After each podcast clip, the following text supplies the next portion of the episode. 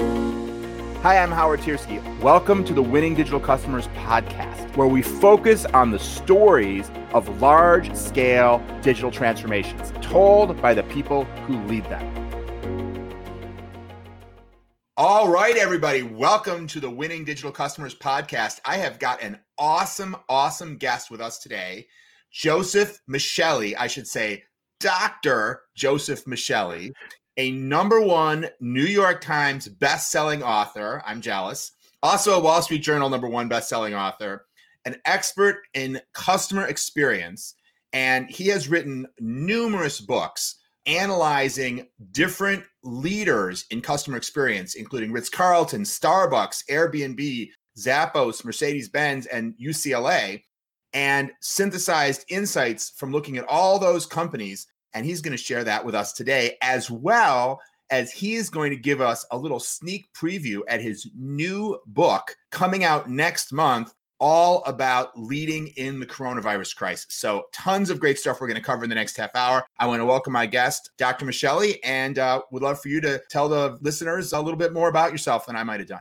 Well, Howard, if you're going to keep calling me Joseph, I'm going to end up having to charge you double. So double zero is what we're going to cost you for this thing. You know, I am so I'm one of those lucky guys. I think both you and I would say the opportunity to help businesses connect with their customers is really a gift. And I've been doing this now since a piker. I did get my PhD from the University of Southern California. We share that in our background.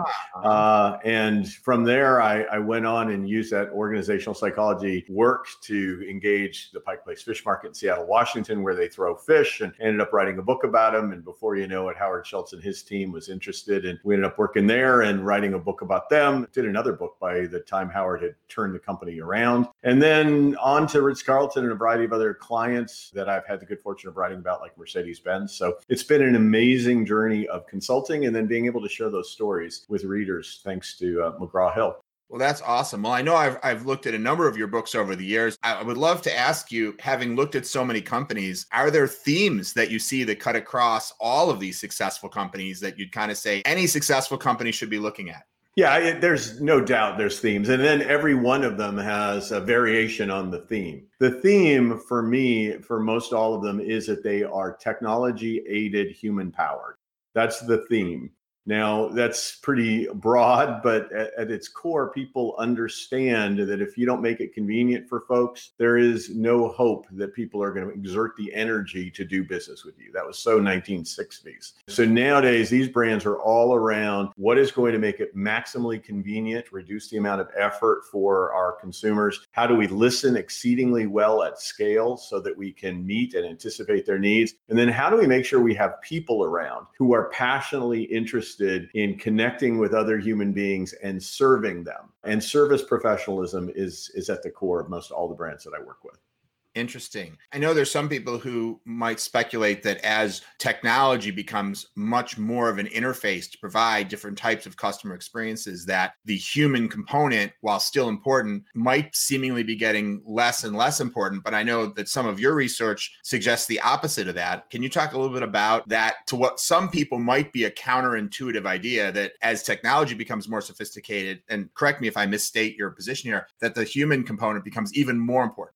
Yeah, absolutely. And go- going into the coronavirus pandemic, um, Starbucks, for example, was testing in the New York market stores where you would do everything mobily in terms of your journey, your mobile ordering, uh, your mobile pay. You would show up and you would have no place to sit. The stores were designed not to have any kind of seating space because they felt you would be mobile with your coffee. Mm-hmm. But ultimately, they had a human do the handoff. There was this notion that if we're going to make a connection with a human, being. The technology is going to aid and facilitate the transaction, but it's not going to give us a moment of uplifting spirit that could happen between a barista and a Starbucks customer. Now, granted, you see other brands right now moving even farther down that spectrum with Chipotle doing everything completely digitally. The handoff is digital. I think that will be around for as long as safety requires no human interaction or minimal human interaction or distant human interaction. But at some point, when that starts to move back, I think we're going to want all of the benefits of the technology that we had. But we'd still like to have a smiling person who said, Welcome to Chipotle or welcome to Starbucks. And thank you for having invested in us today instead of the other brand across the street. And if that person supports the greatness of the technology, you're a differentiator versus all the people who just mimic the technology.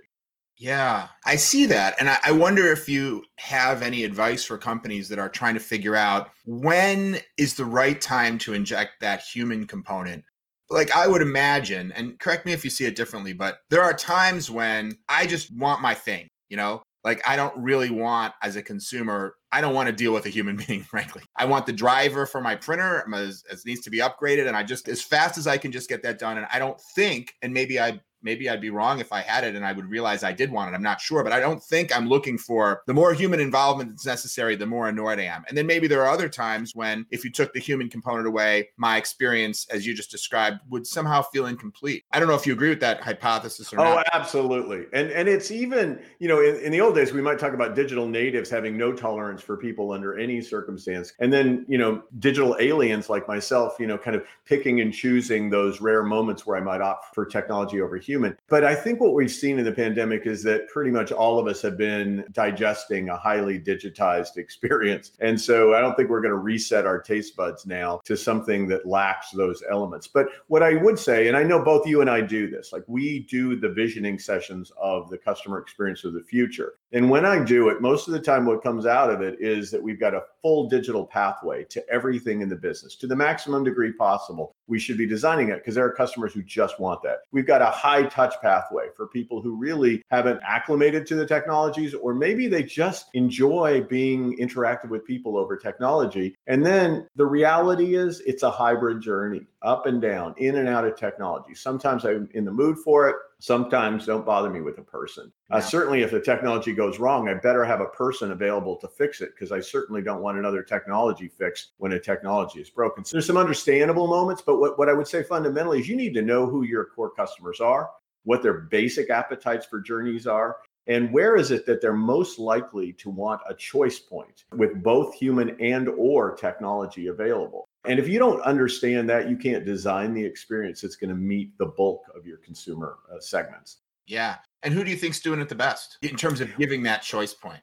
You know, I think there are so many great brands. I hate choosing because I end up always picking these bad examples. I used to to say something like Airbnb when I was writing the Airbnb Way book because I thought that they had done a really good job using people like Chip Conley to help drive hospitality within the community while the platform itself used the technology. Certainly, they're beleaguered and battered from the pandemic, like many in the hospitality sector. So I'm probably not quite there. I am a huge fan of Starbucks, will continually believe that they're doing a very good job of integrating technologies. I think they were a, a leader in using mobile pay in this country when it was still not fashionable to pull your phone out to pay for something. Yeah, I actually think Airbnb is a fascinating example there because it is true that the personality of the person that you're renting from or whatever the term there is, you know, the host does become part of your experience. And you really feel like this is somebody's, even though, frankly, most of the Airbnbs that I wind up in, that person's not really their home, right? There, it's a business, right? They've got five of these units or whatever else, but still,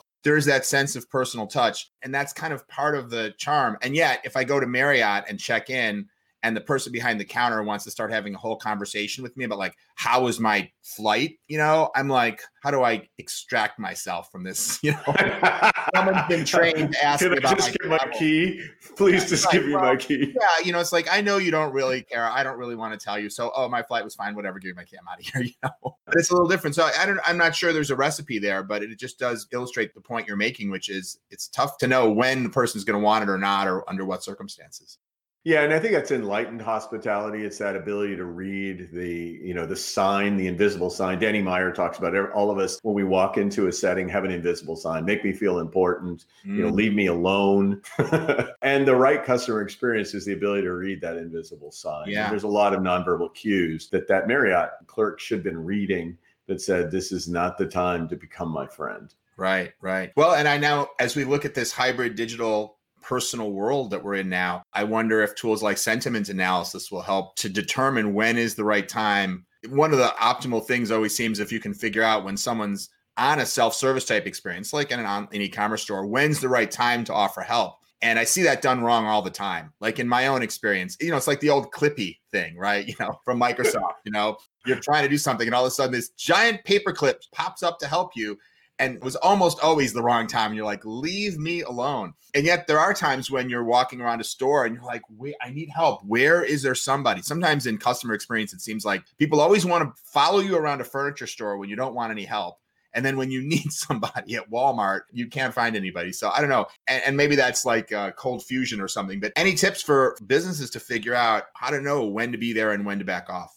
Well, I'm a big fan of AI. I think it's it's going to make that certainly more functional in terms of insertion of suggestions. I think it's also helping contact center representatives kind of know where to go and where to kind of probe or when to probe. Those are really super helpful. I think it, it is built into the intuition of a great salesperson to use your example of the store. You know, great salespeople re engage with purpose. They give you that overview of your store journey. They assess whether or not you're already a customer or not. They temper what they're going to offer you upon arrival based on are you a veteran with the brand? You don't need an orientation to the store layout, but you might need some kind of a preview of some of the fall line. And then when you say, I'm just browsing, right, which is often what's happening on these websites, they know when to re engage with purpose. So when you browse on something for long enough, uh, then it's kind of showing some intent. And then they might bring in something that's comparable. They might share some additional information about that very product that you might not be exposed to they don't bombard you with that level of information at every product that you just quickly throw your eyes across. I, I, think it is a combination of these AIs and these technologies that enable us to understand some areas of energy that we can then add value to. And the same has always been going on in retail yeah, and brick yeah. and mortar. Yeah, absolutely. Well, one last question about the breadth of things you've studied, and then I definitely want to dive in on coronavirus. Is uh, I'm wondering, as you've looked at what's worked across different industries like automotive, restaurant, you know, retail, et cetera, even healthcare, are there some things that are unique to each of those areas? Are there some things where you'd say, well, yeah, you know, you can't follow the same recipe to run great customer experience at a hospital versus some of these other areas? Are there any things that you found are are sort of industry specific versus those things that cut across? Yeah, I think the, the degree to which people opt in are different in different settings. You know, Mercedes Benz, I, I, had just come from doing some work with a food service retail brand, and we were super sensitive about honoring opt in preferences. And I was at Mercedes Benz, and they have one owned and operated dealership in Manhattan. And we're discussing RFID chipping cars, you know, it's putting these RFID chips into everybody's car, no asking for permission. And I was horrified, like, this is going to not go well. Next thing I know, they're in the cars. As soon as you drive up, you know, near field beacons identify your cars in the area, and there's your name in lights as you're pulling in. It's now signaled a trigger to your concierge who meets you curbside, greets you by name on arrival, and customers loved it right? We had all of our narrative talking points about what we would say if people were concerned about being tracked with their mistress in another side of town. I mean, we had it all under control but just the appetite for being able to explore that was different in that sector. I could have never gotten away with that at, the, at a hotel brand that I worked with. So I think you see some variations on tolerances for different technology intrusions, if you will, because of perception of value that you get from those. And I imagine in healthcare, there's a whole other angle on that sort of thing. healthcare, there's nothing that you could do as it respects to privacy is so huge there. It's very different. Yeah, yeah. Well, let's talk about the book that you have coming out. So, can you give everyone a little bit of an overview of what the book is?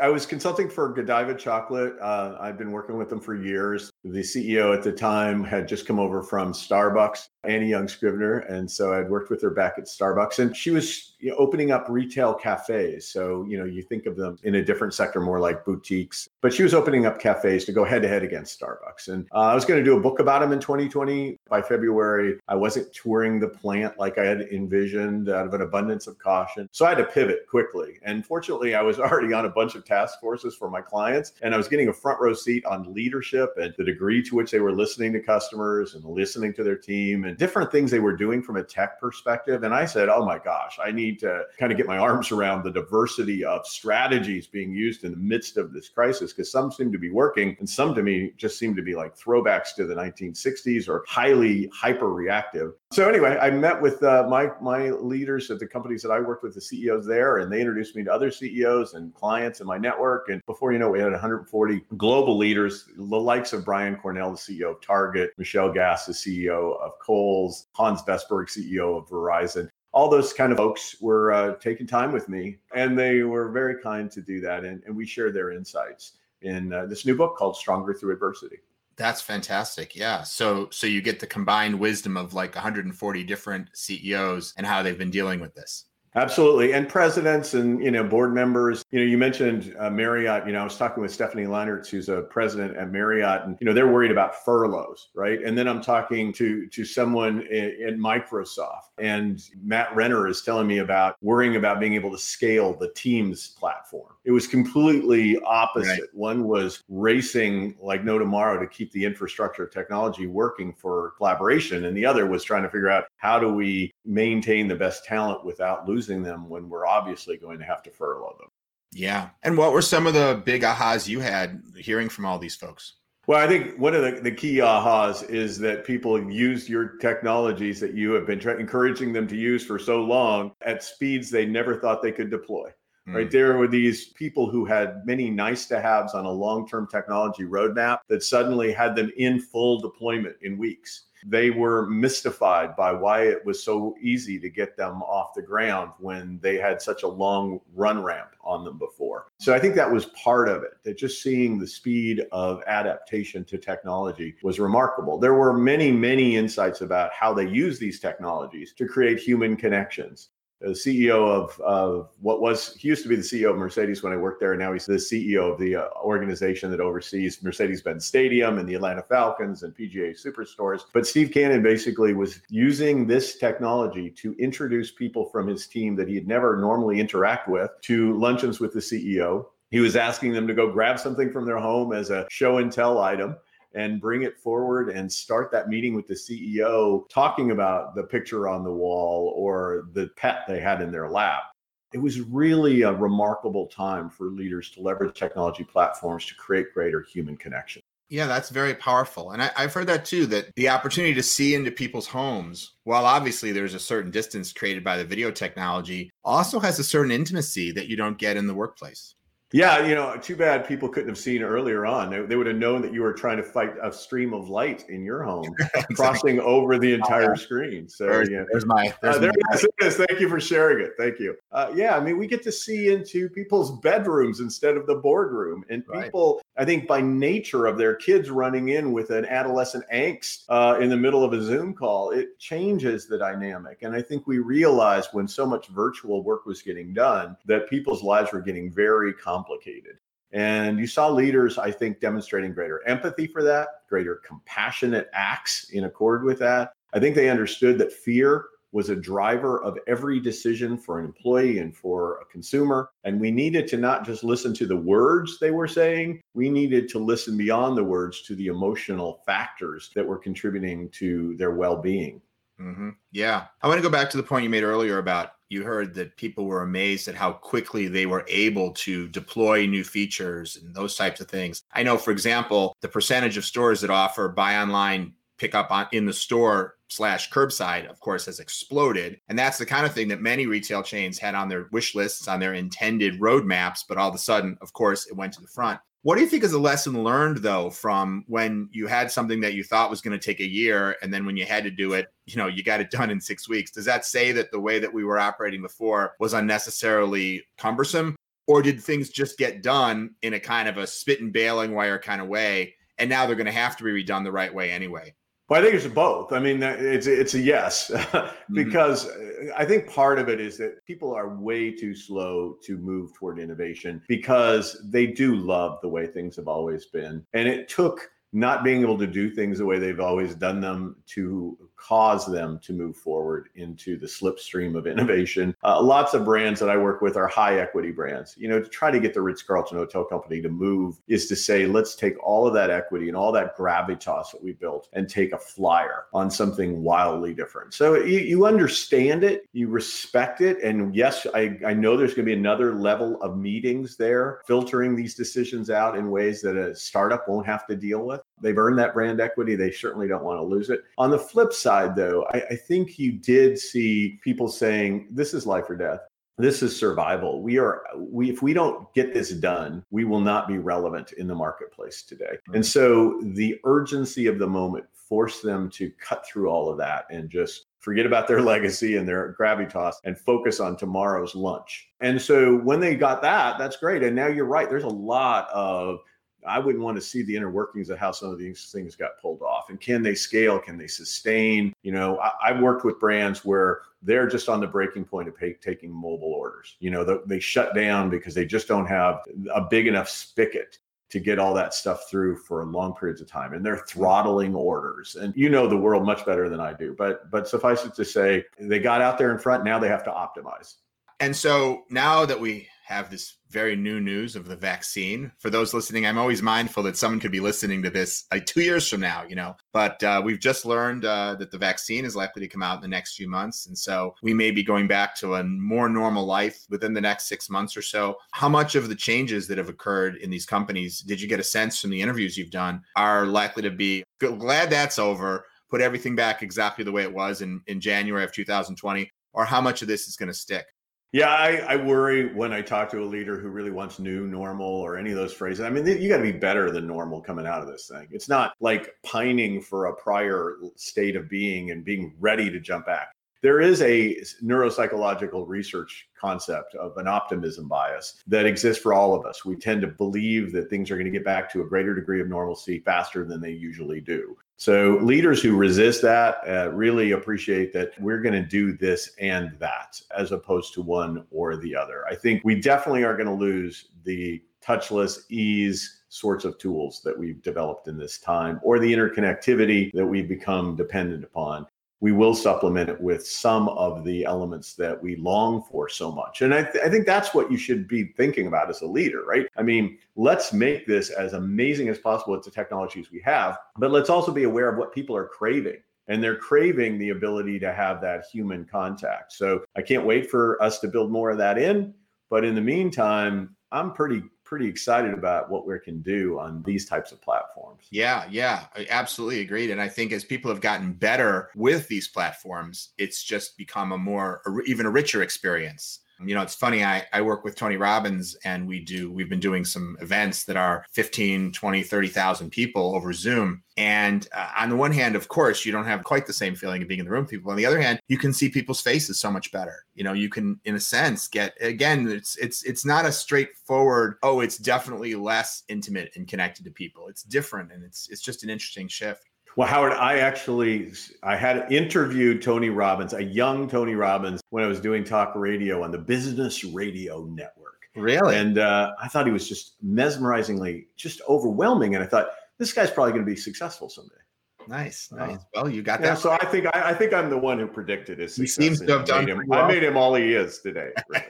it was all that was. If he looks back, that radio, that interview that, was that the got turning seven point. people, boom, was the right seven people in my audience. Uh-huh. No doubt, no doubt. Well, you know, I, I want to also ask about all these folks that you've interviewed. Did you hear stories of what folks did wrong? Things, obviously, there's a lot of uh, sympathy I would have for anyone who made mistakes during coronavirus because, man, it came so fast and it was so novel, no pun intended, that of course you're not going to do everything right.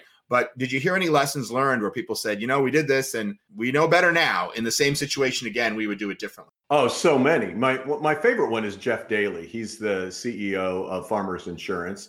Uh, the bump, a bump, a bump, bump, bump people. Um, and Jeff you know, he basically said uh, he got data from his senior leadership team that automobile driving was going down. They were going to have to pay less claims. They could forecast that really easily. And uh, they came to him and said, I think we could give a give back on some of those premiums right now. And uh, he considered it. You know, th- this was times of high moral decision making. Do we bank some of that because we don't know how long this is going to go? And and he decided to bank some of that. And the next week, USAA came out with a give back. And then Farmers was a fast follower. I mean, they didn't miss a beat then.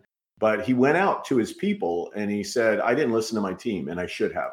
I should have trusted my team and their instincts on this. And I'm sorry. And he said that to his entire organization. Well, you know, they do a lot of pulse surveys, another really important technology to have available to get the voice of the customer in. And his internal surveys shot through the roof in terms of employee engagement, and it was matched by productivity. Uh, and I think, you know, these are the lessons of let's not only make mistakes, let's acknowledge our mistakes in full light of day. Let's use that to show that we're not perfect people, but neither are our teams. And they want to be led by somebody who's imperfect, but all of us collectively aligned to try to make a more perfect world at the end of the day. And I, I just saw lots of willingness to admit those kinds of errors among the people that I spoke with uh, for the purposes of Stronger Through Adversity.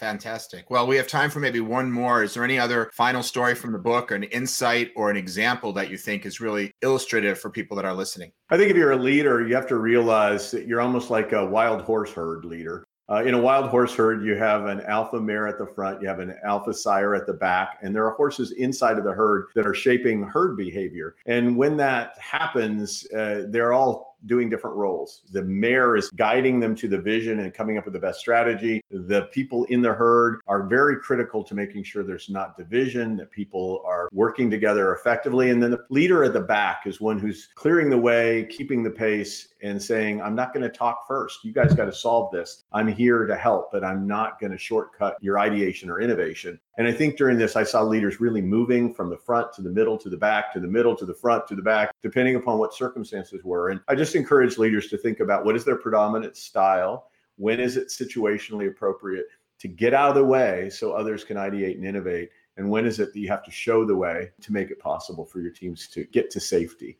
Yeah, Amazing. Great insights. What a great opportunity you had. And so glad you did it to gather all that insight. Because I bet you if you'd have waited a year, you wouldn't have gotten nearly as good stuff, you know, but to be actually talking to all these leaders right when they were in the thick of it. I mean, that's the ultimate time to really gain insights. That's amazing. That's, I think that's the key to all of us, right? Is when the opportunity arises, we need to be ready to step in. And I got kind of lucky with the opportunity to step in. Yeah, awesome. Well, so the book is Stronger Through Adversity. World class leaders share pandemic tested lessons on thriving during the toughest challenges by uh, New York Times number one best selling author, uh, Dr. Joseph Michelli.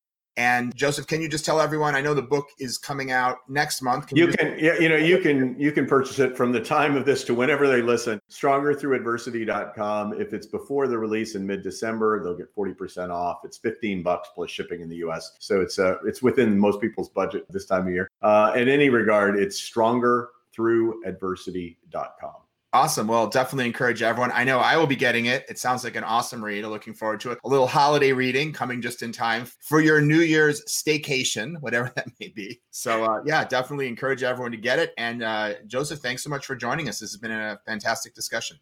Howard, I am a fan. Thanks for transforming human experiences digitally. Well, thanks so much. All right. And thank you all for listening. Bye, everybody.